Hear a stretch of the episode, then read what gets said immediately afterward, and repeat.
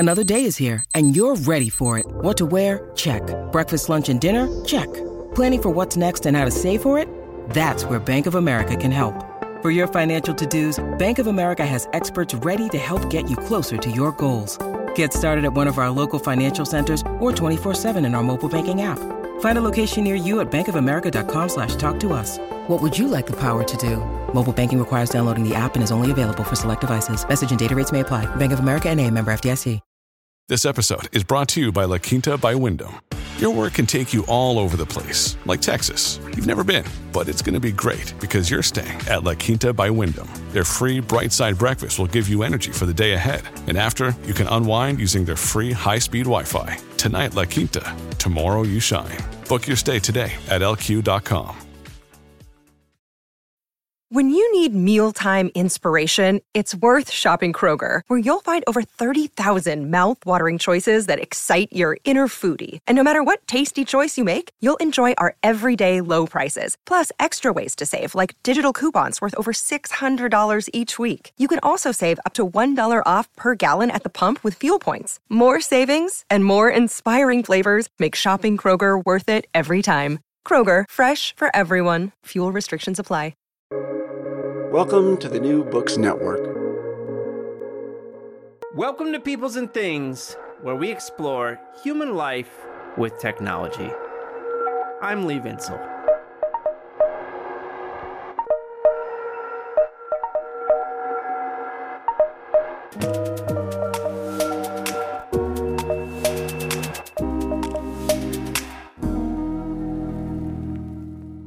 In March 2021, the container ship Ever Given ran aground and blocked the Suez Canal for 6 days. Do you remember that? It provided oodles of entertainment and became a never-ending source of memes. This was especially true after an excavator was brought in that for the job was pathetically small, and images of its hopeless efforts to dig out the container ship became a metaphor for so many aspects of human life and society. Like, I remember someone joking that the excavator's powerlessness was like science and technology studies scholars trying to address the problems of science and technology. Woo-hoo-hoo. Well, that's a good one. But the Ever Given incident also drew attention to the realities, risks, and fragilities of our global shipping system, which provides the foundation of globalization and the movement of goods, which increased astronomically from the 1980s through the first years of this century. Giant shipping containers are central to how we have come to move commodities, parts, and manufactured products, but when things go awry, it can lead to big problems for those reliant on that movement.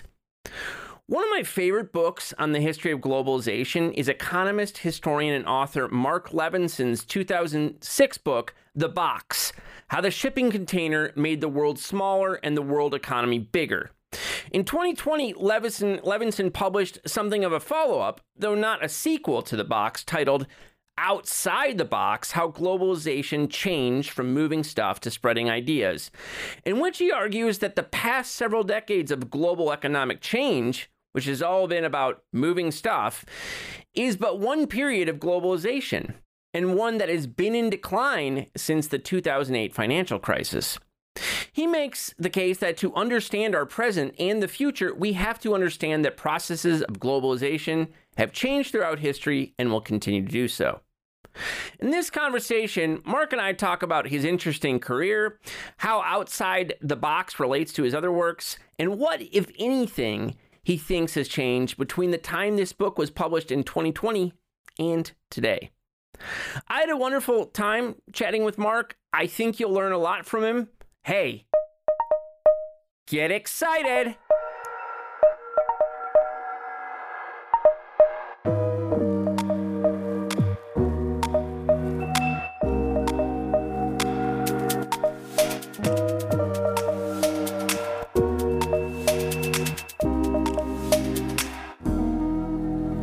Mark, thanks so much for taking the time to talk to me today. Lee, I'm delighted to be with you. So Outside the Box is a great book, and when you explain it to people and what it's about, what do you say? And what were you trying to do with it? And also, you previously wrote a book titled The Box, How the Shipping Container Made the World Smaller and the World Economy Bigger. So maybe you could talk a bit about how the two are connected. Sure. Outside the Box is not a sequel to The Box, which I think has caused some confusion. Uh-huh. The Box was a history of the development of container shipping and made the argument that without the development of the shipping container, it would be impossible to have globalization on the scale that exists today. That argument, I think, is now pretty widely accepted. Shipping just had not gotten much attention before The Box was published. The newer book, Outside the Box, is really conceived more as a history of globalization and looks at really how we got to these value chains that characterize the modern economy. I found that there was a lot of sort of loose talk about globalization. It's been around forever. There's nothing new under the sun here. Mm-hmm. And hey, what's so special about international trade? And so I thought it was helpful to explain why trade is not the same thing as globalization. Also to help understand the development of globalization. I'm going to have to stop here. Uh-huh. I think this is rubbing against something. Okay. I'm going to start with Outside the Box. Yeah. That's okay. Outside the Box is a very different book. It started out as a very brief history of globalization because it was my view that there was a lot of misunderstanding of globalization. Many people said, hey, there's nothing new here. We've had trade since forever. So why bother with this? I felt that really misunderstood the changes that had occurred in trade and in international relations over many centuries. And so I tried to explain when globalization began to develop, globalization in a modern sense, and the different phases it's gone through, because the current phase, which involves a lot of value chains and a very transport-intensive international economy, is not the only type of globalization we've had. Mm-hmm. So I take readers through that, and then I end up talking a bit about how I expect globalization to change over the coming years. Mm-hmm. So when the container ship, the Ever Given, blocked the Suez Canal for 6 days in March of 2021, kind of becoming a massively popular resource for memes, how many phone calls did you get from news outlets in that week? I got quite a few. This really piqued people's interest. In part, it was visually fascinating to see this giant vessel almost totally blocking the Suez Canal. It was even more fascinating to see this giant vessel with this little tiny yes. excavator up against the hull. It gave people an idea of the scale of these modern ships. Yeah. And of course, I got a lot of calls from people who wanted to know why this has happened, and I certainly wasn't about to explain that, since we didn't really know any facts at that time except that the ship was grounded. Yeah. But this certainly brought the scale of globalization of goods trade to life, no doubt about it. Mm-hmm. It also, I think, drew more attention to a lot of the risks of globalization, and this is something I talk a lot about in Outside the Box. Yeah. I really think that companies, and this is largely a decision made by individual companies, badly misunderstood risks in making decisions about how to organize their businesses. And this is just one example of that. Mm-hmm. Outside the Box is one of those books that was started well before COVID hit, but was made even more timely by that moment. And in some ways, I mean, some of the things you say is almost prophetic of kind of outcomes from COVID. So, it wasn't COVID. You didn't write it in just 2020. But what is it? Just that initial misunderstanding, the loose talk that you heard going on, that kind of started you down the road of writing this book? There was I think a misunderstanding that this globalization was going on forever in the way we knew it. Yeah. And it's actually been apparent for a good while now that globalization was changing in ways that perhaps were not so visible.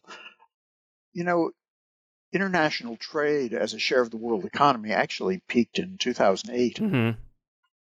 Of foreign direct investment as a share of the world economy actually peaked in 2007. Mm-hmm. And so we're not in a situation where we've got this line that's just going upwards and upwards, and we're becoming more and more globalized. At the same time, the world is going through major demographic changes that are belatedly starting to get some attention. Yeah. And so we're seeing very slow growth in many economies. We're seeing slow population growth in most parts of the world now and declining populations in some places. And these things are helping fuel less interest in stuff, let's put it that way. And so we're seeing globalization really has a whole lot more to do with things that aren't stuff. Mm-hmm. Most of us experienced this during the pandemic, when we went to watch something on TV and suddenly found ourselves watching a Japanese comedy or an Israeli spy thriller on Netflix. Okay, that's international trade. That's globalization. Yeah, people just don't think about it that way. So Mark, you've had a really interesting career. Am I right that you were trained as an economist and then became a journalist? Is that how you got started professionally? No, I take pride in being one of the least numerate economists you'll ever meet. I did a couple of graduate degrees in public policy with a particular interest in international economics. And then my doctorate is in history, mostly because when I decided I wanted to do a doctorate, I didn't really want to go through 2 semesters of micro and 2 semesters of macro and 2 semesters of math for economists the third time around. And also, frankly, if you're doing economics these days, you need to very much keep up with the math and the computing and those sorts of things. It's become a very, very technical business, and that's not something I particularly enjoy. Yeah, there are people who really love doing very fancy quantitative analysis, and that's just not what I like to do so much. So I've got a pretty reasonable knowledge of economics, I think, but I tend to apply it with words rather than with equations. Yep. You worked for The Economist and other outlets, and then I think by the time I met you, you were probably at the Congressional Research Office. Is that right? I was a journalist dealing with economics for many years. Somewhat got into that by accident. Actually, I was working as a journalist for Time magazine in Atlanta, and what I found was that the prestige stuff was politics, and so the bureau chief was handling the politics stories. And so there was plenty of work for me to do on business-related stuff because nobody thought that was very interesting. So I learned a lot about business and economics by doing that. Later worked several other places in journalism, ending up as the finance and economics editor of The Economist. I think maybe when we got to know each other, I was working at J.P. Morgan Chase in New York, where I was an economist for, I guess, about 10 years. Mm-hmm. So I actually did some practical economics, learned some things that they don't teach you in graduate school. For example, I think in 10 years of doing this, I had one client ask me for an R-squared. Mm-hmm. And the relevant skill in the investment market is actually Excel charting. People want to see a picture that tells a story that they can understand. Huh.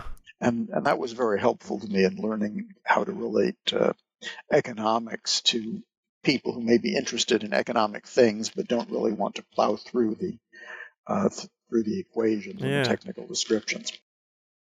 And then I worked for a while at the Congressional Research Service in Washington, and at one point had a fellowship at the Council on Foreign Relations as well. So yeah. I've kind of been around. And where did it, you know, part of the reason I wanted to spell out this background, this interesting background of yours is where did book writing fit in this? How did you, you know, how did you start writing books, and how did it fit into how you thought about your career at the time? I wrote a couple of books in the late 1980s. They weren't bestsellers. Writing them was very helpful to me in learning how to write books. And so I got some background from that. I really had not written for anything for a number of years thereafter, but I had done in the early 1990s a series of what I guess you would call oral history interviews with people who had been involved in the early development of container shipping. The reason was that I had worked in the late 1980s at the Journal of Commerce, which was at that point a daily newspaper in New York dealing with international trade and transportation. And I thought it would be interesting to write a biography of Malcolm McLean, who was one of the pioneers in the development of modern container shipping. McLean wasn't interested, but I did, in the early 90s, a number of interviews with people who had been there at the creation, who had worked with McLean in the 1950s and 1960s as container shipping developed and then started to become an international business. So I had that background, and I had these interviews sitting in a folder. I never wrote the biography, and I discovered really why when McLean died a few years later, which was that McLean, while he had amazing accomplishments, was all about business.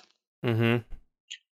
He loved business. He lived and breathed business, and he did not have the breadth of activities or interests that tend to make a biography more interesting to readers. Yeah.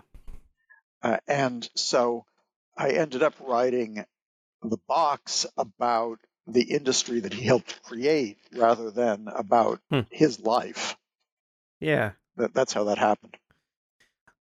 You know, Maybe you see Outside the Box linked thematically to all the books you've worked on in your career, but you know, I see it just as much linked to The Box as another book of yours I really love, An Extraordinary Time, The End of the Post-War Boom and the Return of the Ordinary Economy. And I think that's both because, you know, the changes that you deal with, the kind of deregulation and stuff that you deal with in An Extraordinary Time is very much a part of this story. But also because, you know, you write about the kind of costs and sufferings that come with modern economic change in both of those books. So can you give the listeners just a brief sense of what An Extraordinary Time is about and what you were up to with that? An Extraordinary Time was an economic history, or is an economic history, and again, a fairly brief one, of the end of the post-war boom and the rise of a new approach to the world economy.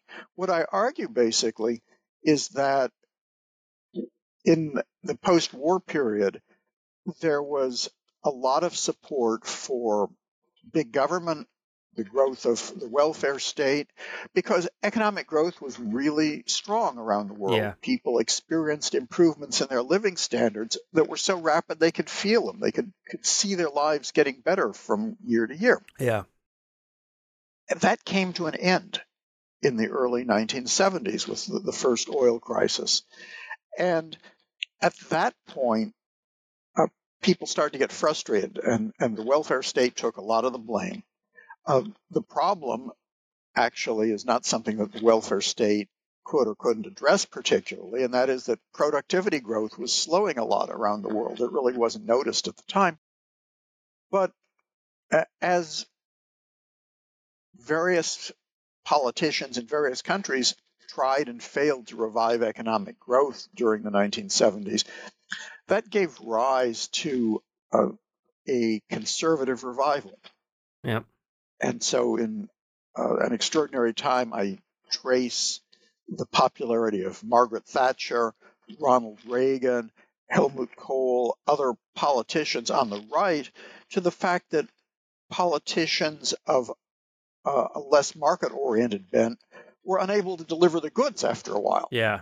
And so the public just turned to somebody else, turned to somebody who had different ideas in the hope that maybe those ideas would restore the growth in living standards that they had enjoyed for so many years and that had, for some reason, disappeared in the 1970s. Yeah. And one of the things I love about the book is this return of the ordinary economy idea, because, you know, the conservative politicians weren't able to deliver more productivity either, as you point out, and that's continued more or less unchanged right up to today. So your book Outside the Box is organized around a framework of kind of a periodization of three, and then you suggest at the end four globalizations. So just to kind of provide that overall picture for listeners, can you explain what the first three globalizations were? Sure. Just for background, I think it's important to know that there was certainly a lot of international activity before globalization came along. There was a lot of trade. We're familiar with, you know, the East India Company and with cotton going across the Atlantic and so forth. But the trade prior to the 1830s was either raw commodities or luxury goods. Mm-hmm. Okay, you tour any castle in Europe, and you'll see lots of Chinese porcelains from the 16 and 1700s, and the silks and the tapestries. Yeah, those things were traded internationally, but most people were really not much affected by the international economy in most countries up until about the 1830s, and it was really the rise of international capitalism that fired the first globalization. Mm-hmm. That involved a big increase in international trade and also a lot of foreign investment. This was a phase that ran from roughly 1830 until 1913, and we can date the end of it pretty closely because in 1914, World War I broke out, and that was the end of the first globalization. During this period, we started to have bigger companies, particularly in Europe, and then late in the period in other countries. They started importing a lot more commodities. The European countries had colonies, and they exploited those colonies for purposes of international trade.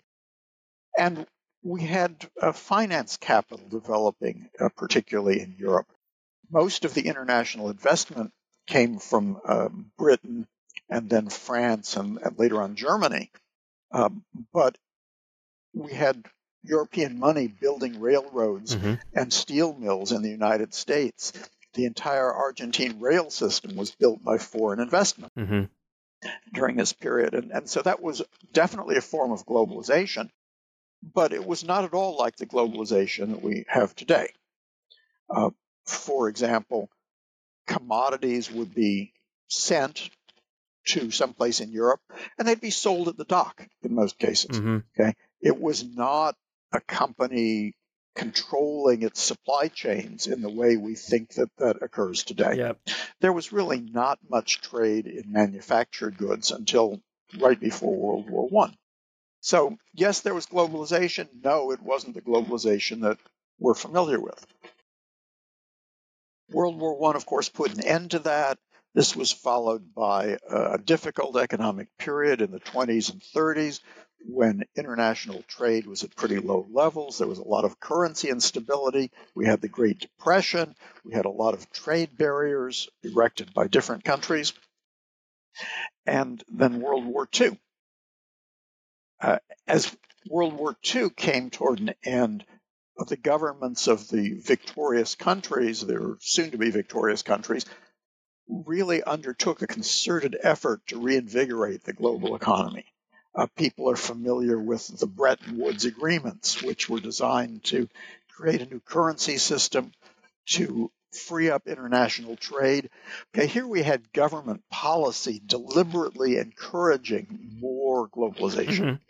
That's not how it was thought of at the time. The term was not in use, but that's basically what happened. And starting about 1947, 2 years after the war ended, we had a big increase in international trade all over the world. We had organizations like the European Economic Community, first known as the European Coal and Steel Arrangement, designed to provide free trade, at least in certain products. We had lots of manufacturing exports. There's a landmark that most people are not aware of, in part because the data are imprecise, but it was around 1957, perhaps 1958, that manufactured goods for the first time accounted for a majority of world trade. Huh. As the world was moving away from commodities. So these were really important shifts. This second globalization gave rise to a lot of international lending. It gave rise to what we came to call the multinational corporation. That's a term that's not much in use today because so many corporations are multinational. Yeah. But this was a special creature in the 1950s and 1960s. We're talking about big companies that planted factories in different countries around the world, mostly to serve local or regional markets. There wasn't much by way of international supply of components, but you had the General Motors and the General Electrics and the Mitsubishis and Hitachis and those sorts of companies putting factories here and there to serve customers in different places around the world, which was a new way of doing business. Yeah. And so the world economy grew very robustly during this period.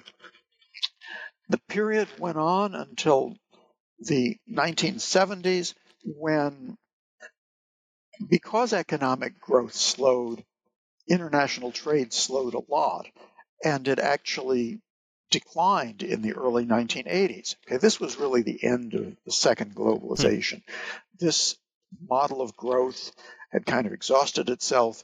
The relentless expansion of manufacturing had come to an end. Yep.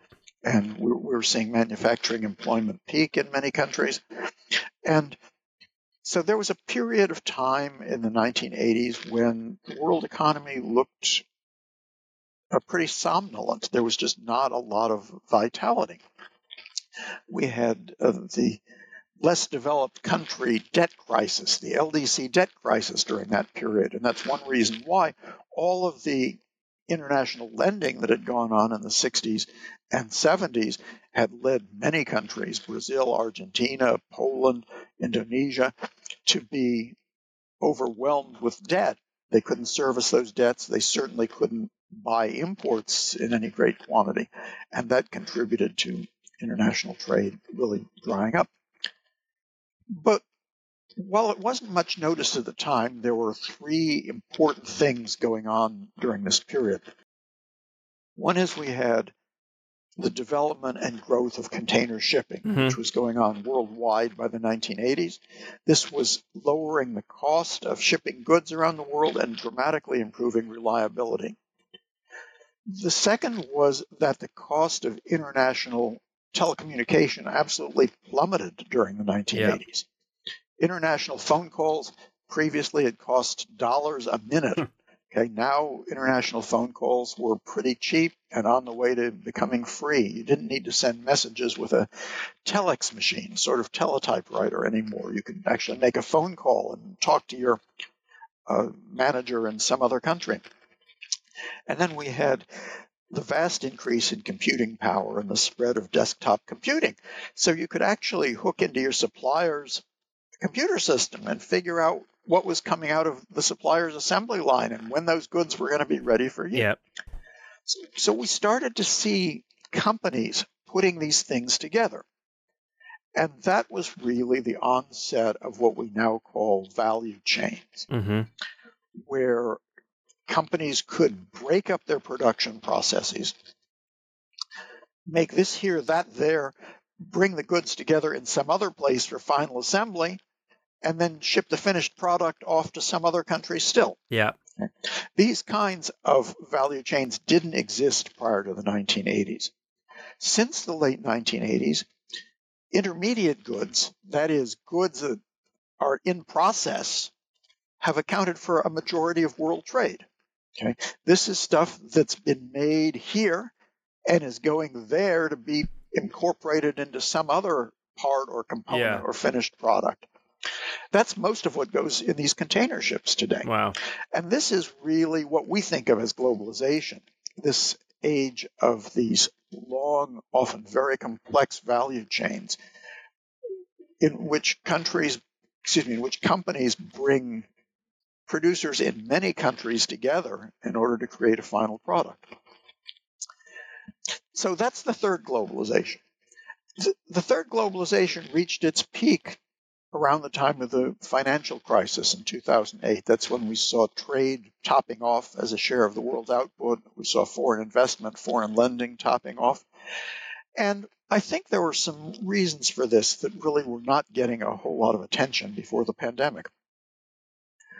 One is that these supply chains had become increasingly unreliable.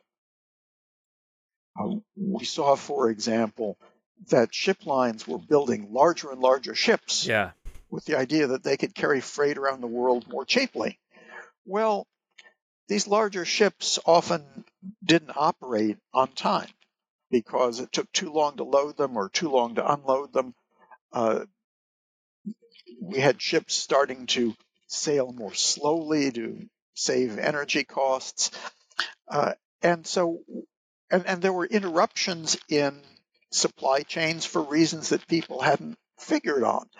Strikes, earthquakes, fires, other sorts of things like that. The companies that had built these long supply chains really hadn't penciled in the cost of risk. They had just been focused on, hey, it's cheaper to make this in Mexico or it's cheaper to make this in China.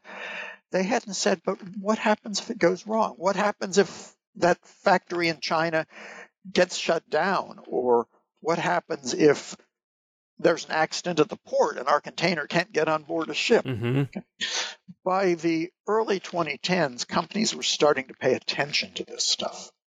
They were starting to calculate risk and beginning slowly to back away from this very intensive globalization in order to mitigate their risks. And then, of course, once the pandemic struck, everybody was suddenly talking about risk and value chains. And that became the conventional wisdom. The PowerPoint presentations changed all of a sudden, right? I mean, it was like all the consultants. Why didn't you guys think about these risks? Yeah. Yes, that became the conversation. And we had the stories, which may well be apocryphal for all I know, about CEOs actually paying attention to supply chains. Yeah. At Evernorth Health Services, we believe costs shouldn't get in the way of life-changing care. And we're doing everything in our power to make it possible. Behavioral health solutions that also keep your projections at their best? It's possible. Pharmacy benefits that benefit your bottom line? It's possible. Complex specialty care that cares about your ROI? It's possible. Because we're already doing it. All while saving businesses billions. That's Wonder made possible. Learn more at evernorth.com/wonder. Why don't we add a couple more factors that may have played a role in kind of bringing the third globalization to an end. So you also talk about, let's see here, there's environmental problems and also kind of backlashes amongst various populations. So what other factors do you think contributed this shift? Well, there were definitely a number of things going on. Obviously, there was more consciousness of the environmental cost of some of this international trade, although there are also a lot of people who are against international trade and making assertions about the environmental damage it causes, which in particular cases are wrong. Right. This is just a very product-specific thing. And I don't think it's right at all to generalize about international trade contributing to environmental damage. But clearly we had that. There were rising costs. It dawned on people that, you know, China was no longer a cheap place to manufacture. Mm-hmm. And we have had changes that have become much more visible, I think, we've also had changes that have become much more visible. And those have to do with the physical production process being less important in many industries. Mm-hmm. You know, it used to be that the process of stamping or molding or assembling was the important part of the production process. Yes. This is what goes on in factories. But more and more of the value of manufactured goods now comes out of things you can't see. It comes out of intellectual property. It comes out of design and engineering and marketing and those sorts of things. And yeah, you don't need to be in a cheap labor country for that. You need a supply of workers with unique skills who can contribute to your product. And so that really changes the calculus on globalization. You're very even-handed about the kind of costs and benefits of globalization throughout, both in terms of social and, you know, environmental costs, all the costs.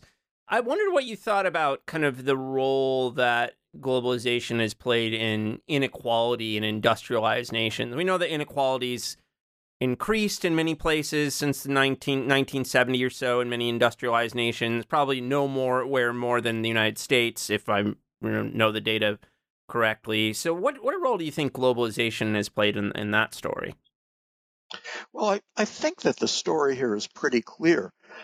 Globally, we've actually had a reduction in inequality because we've had this really amazing economic growth in places like Bangladesh.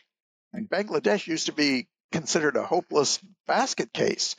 And now tens of millions of families are able to have at least a moderate living standard that they couldn't have dreamed of 20 years ago. Yeah. China, where wages have risen to the point that it's now an expensive place to manufacture and is now the world's largest market for automobiles. So if you look at the whole world, there's actually been greater equality in income. Yep. I think what you definitely see is that in many of the countries that used to be called the industrial countries, and you have to remember that we used to think of the United States and Canada and Western Europe and Japan as the industrialized countries. In many of those countries, the manufacturing jobs have vanished or have been in decline for many years. And that was obviously bad for wages in the manufacturing sector and for related sectors that depended on manufacturing. And those people who were reliant on that sort of work in many countries were made worse off by the growth of international trade. I mean, there's no doubt about that. Yeah. Many of them have subsequently found other occupations, other careers, and they're doing better. But these transformations are not quick. Yeah. They require new industries to develop. They require people to get new skills. And there's absolutely a period in which people are hurt by this. It's also, I think, a very different according to where you happen to live geographically. Yep. Okay. If you live in a big city where there's lots of different types of employment, you may not have been hurt so much by the decline in manufacturing because there are other things to do. If you lived in a small town where there was one factory or perhaps there were two factories, those factories closed up, you had a problem. Yeah. Because there weren't a lot of alternatives. There weren't a lot of options. Yeah. And you worked for your entire life in the textile mill, and now the textile mill was gone, and there was nothing else in town. Yeah. And there were a lot of people who suffered from that. Mm-hmm. So I think it's true that globalization had these very different effects on income distribution and inequality, depending on what you look at. If we're looking globally, the world is much more equal than it was back in the days when we learned, as I did when I was a child, to eat my vegetables because people were starving in China. Okay, yeah. That's not the case anymore. Mm-hmm. But if you're looking at individual countries, there may be a significant increase in inequality. I need to add that that depends a lot on the social systems of individual countries. Right. Because there are some countries that have done very well in this transition. They had social programs and training programs to take workers who'd been displaced from manufacturing and help them learn new skills. Mm-hmm. They provided them with income while they learned those new skills and enabled them to get into different careers. There are other countries that have not done so well on that score. What are some standout countries on the first part, on the training and transitioning? Well, I think we've seen that particularly in Scandinavia. Okay. That's what I would guess. For example, yeah. Where there are major training programs, and also there's been a different attitude toward globalization. Mm-hmm. The attitude toward globalization has been, actually, we don't want those low-wage manufacturing jobs in our country. Uh-huh. We want to be a rich country. Right. If we want to be a rich country, we have to have our workers doing high-value, high-productivity jobs. And so please take those low-value jobs somewhere else. Right. And bring us the highly skilled jobs that let people earn a good wage. Mm-hmm. And there's been a certain concerted effort to do that in some countries. But I think we've seen in the United States, for example, that we have not had the support systems in place to help a lot of workers. We have not dealt at all with the question of how people can relocate from these small factory towns once the factory goes out of business. And so I think we've had this skewed income distribution in a much greater way mm-hmm. than in a number of other countries. Yeah, it's funny. I've spent the last 5 days working furiously on a journal article on Robert Reich and the Clinton administration and a law they were trying to get passed in 1994 that was called the Reemployment Act, which was supposed to be one of these retraining. Reemployment meant shifting workers out of industries that were fading and into other ones. And the law didn't pass, so it's kind of a story of a possible failed alternative, right? But it was exactly, I mean, that was their mindset of Clinton and Reich and the others around them was exactly what you said, like, let the, low-wage jobs go away and let's become a kind of high-value industry. But, it just didn't work in the U.S. for reasons of fiscal conservatism and stuff, these very American yeah. It's not just fiscal conservatism. Some of it is quite institutional. Yeah. For example, there's in a lot of manufacturing industries, workers were represented by labor unions. Yep. The story about, well, these guys will go and find some other jobs, let's train them to do something else, is not a good story for the labor union, right? It wants to represent those people at that factory. Yeah. And the fact that they have all found other jobs in other industries, well, it may be good for them, it doesn't strengthen the union at all. Right. We've had training programs that are based on whether or not someone thinks that a worker was laid off due to international trade. Yep. So there's basically a judgment that somebody makes. This person has lost a job. Was that job due to international trade or not? Yep. And if the answer is yes, then there's some federal money available for training. If the answer is no, there may not be federal money available for training. But the distinction isn't always clear mm-hmm.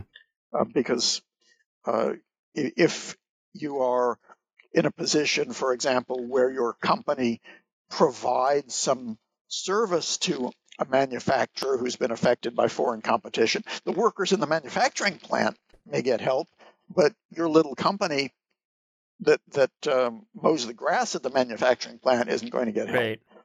So there are a lot of institutional factors here, quite aside from the political ones. Yep. So I wanted to talk to you about, late in the book, you talk about the third globalization as the age of stuff, which I thought was great. And, you point out things like that British people bought 5 times as many pieces of clothing in 2017 as they did in 1987, for instance. So, and, I think that this had a huge effect, like what poverty looks like in the United States in terms of material wealth is very different than what it looked like in previous decades, right? And what stresses out poor people is uncertainty and precarity and, healthcare and education and things like that. It's not so much the stuff they can buy at Walmart for very, very cheap. So I wonder, like, when you think of the kind of moving, the third globalization transitioning to something else, what is, moving away from the age of stuff look like? And I know that demographic factors like aging populations and stuff play some role, but what do you think is going on there? What do you think will happen? Well, a couple of things here. One is that we've got older populations in most countries around the world now. Yeah. There are countries like Japan where the median age is now over 40 years old. Yeah. And in most of Europe, Korea, Taiwan, much of Latin America, and even in China, the median age is now rising. There are not so many young people. And this has direct implications for consumption. Yep. As somebody who has gotten older himself, I can tell you that older people don't buy so much stuff. Yeah. We've got our furniture. We've got our clothing. We'll go out to dinner. We'll go out to the theater. Yeah. We'll take a trip. Okay. We won't go to IKEA and stock up. Okay. And so think about this in the context of the demand for manufactured goods. Okay. We just don't need as much yep. stuff. You see something similar happening in the business sector. Hmm. There's been huge growth in business investment in software. There hasn't been huge growth in business investment in machinery. Yes. And equipment. Why is that? Well, because frankly, software has a more and more important role in producing things in the factory. Yep. In fact, you have a machine that's a couple of years old. A few years ago, you might have wanted to replace that machine. Now, perhaps you can just replace the software, update the software, yeah. and not buy a new machine. Yeah. So we're seeing the same kind of trends. And then we're seeing services supplant goods in a lot of cases. Mm-hmm. I remember the days when I went off to college dragging a phonograph and a bunch of records, okay? There was a point at which consumer electronics were a real big deal. Mm-hmm. Well, some kinds of electronics are still there, but music you buy as a service. Yep. You don't need records. You don't need the phonograph. You don't need necessarily a special piece of equipment to enjoy the music. And we're seeing that all over, from renting a dress for the evening out to bike sharing. Mm-hmm. A lot of people in many cities around the world now don't own bicycles. They rent bicycles. Mm-hmm. And the net result of all this is that there's less demand for physical products. And so we need to think about international trade and globalization in a different way. Yeah, I wanted to ask you a bit more about that. So in the final chapter, you make some predictions and you write, in the emerging fourth globalization, moving ideas, services, and people around the world mattered more than transporting boatloads of goods and seemed likely to create a different set of winners and losers. And I wanted you to just say a bit more about, why do you think this is, and what does it look like? What does the increasing trade in services look like, for example? Well, first, let me say that trade in services is something about which we have a very poor understanding. Yep. Okay. When we have trade in goods, it's moving The goods are moving through a port or an airport. We can physically count them. We can attach a value to each individual item. We have a pretty good idea of what's moving across borders. When it comes to services, we don't know. And there are some major conceptual problems that keep us from ever knowing. Yep. Certain services we can count really well, okay? We know how much Americans spent on airplane tickets to other countries last year, how many of those were purchased on foreign air carriers, that's a U.S. import, how many tickets U.S. air carriers sold to foreigners coming to the U.S., that's a U.S. import. We can count that stuff. But a lot of what goes on with regard to intangibles, you can't really count. Mm-hmm. There's either guesswork or no counting at all. Mm-hmm. As I mentioned, I worked for a while at an investment bank in New York. I would call up our office in London frequently. We would exchange ideas. Hopefully, our exchange of ideas would help someone at some point make money. Yep. Those phone calls were an international transaction, except there was no transaction and nobody counted. Right. Nobody. It doesn't. Yeah. They were a service, an intangible, but they don't register in the data. Right. Okay. Similarly, when you go and look something up on Google, you're supplying Google with data, which they have figured out how to monetize. Okay. But your search on Google doesn't register as an international service transaction. Yep. Okay. Now, some of the money from these international movements of ideas shows up in a return on investment rather than as a trade transaction. Yep. A lot of it doesn't show up anywhere. Yep. I have on my a book. On the cover of the book, Outside the Box, there's a photograph of me. And this photograph was taken by a woman who lives here in Washington, D.C. So it was produced domestically. Mm-hmm. Okay. But after she took this photograph, she sent it off to a company which specializes in retouching photos. Not that I need a lot of retouching, but a little sometimes. Mm-hmm. This company that specializes in retouching sent the photograph to some people in Peru who actually do the retouching. Mm-hmm. I had the photograph back the next morning. Mm-hmm. Was there an international transaction here? I don't know. Mm-hmm. Okay, I paid the U.S. photographer. She paid the retouching company elsewhere in the United States. Were the people who got the money in Peru, part owners of a company, and so they got a return on investment? Were they employees of the U.S. company? Were they registered as exporting a service? Are they a separate company that exported service to the United States? We have no idea. Yeah. And so here's a little transaction that probably cost a few dollars, and it probably was not captured by anybody's statistics. Multiply that by a zillion, and you can see the issues here. So we're seeing more and more of this type of international economic relationship because the value is moving in ideas, is moving in intangibles. So here's how a company deals with this. And I will tell you this because this is an anecdote from a major company that I won't name, but they make their product in several different places.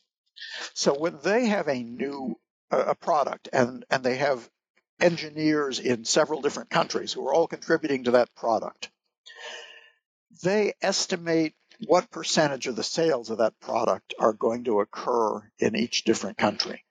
And they attribute this much of the engineering costs to this country, and this much of the engineering costs to that country, and this much of the engineering costs to the United States. They don't actually know. They're not actually measuring where the engineering for that product occurred. They're saying that it's really not worth our time to figure out where all the engineering for this product occurred. And so we're just going to assume that 10% of the cost was incurred in Brazil, because that's where 10% of the sales are. Wow. Okay. Yeah. So we've got a lot of these intangibles floating around the world now. Yeah. And there's no way to count them. It's very hard to see their effects on individuals. Yeah. You were asking about inequality earlier.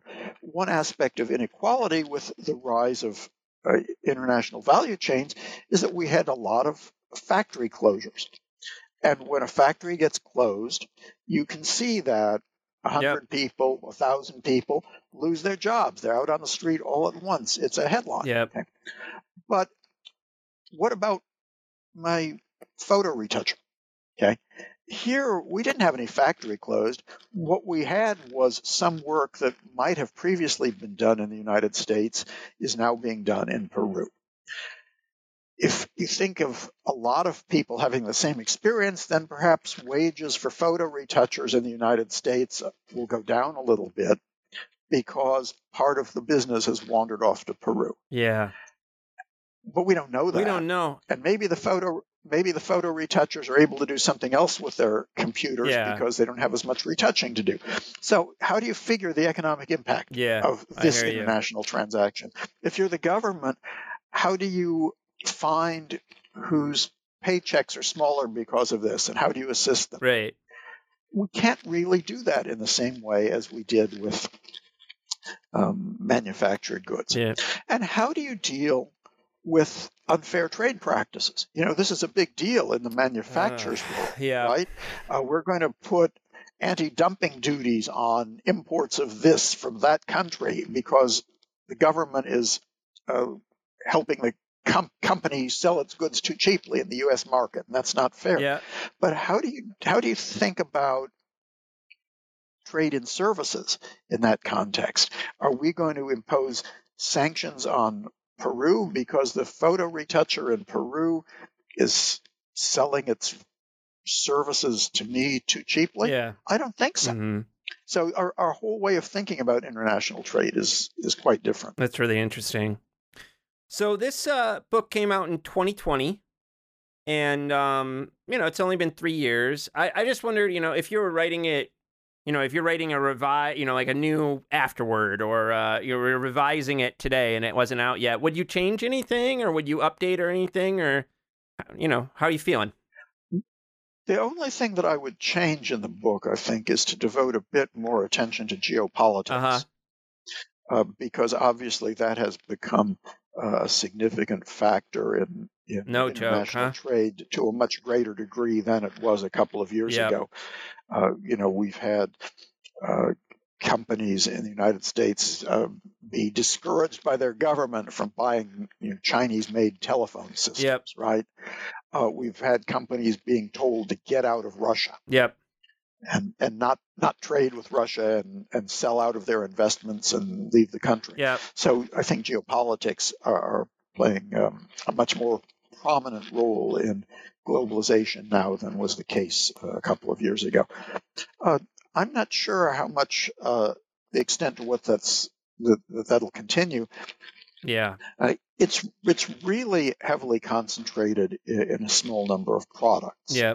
And so while the geopolitical impact is very real, what's happening to semiconductors is where governments around the world are subsidizing a massive construction of semiconductor plants. Nobody is subsidizing construction of toy factories. That was the example I was going to use too. Mattress factories or a ladder factory. Yeah, exactly. I mean, there's a lot of stuff that gets traded around the world that really isn't affected by this these geopolitical changes much at all. Yeah. So what's next, Mark? What are you working on? What are you working on these days? Well, I've got a couple of things I've been working on, but I'm not at the stage of being ready to talk about them quite yet. Okay. A book takes root in your mind, and then as you research it, it changes. You've had this experience, I'm sure, and you've decided that your initial concept isn't very interesting or isn't going to work out very well because of the sources that are available, and so you begin to reshape your you're thinking. And so I'm in that process at the moment. Right on, Mark. Well, this has been so fun for me. Thank you so much for taking the time to talk to me today. I really enjoyed it. Lee, it's been great fun. Thank you so much for having me on.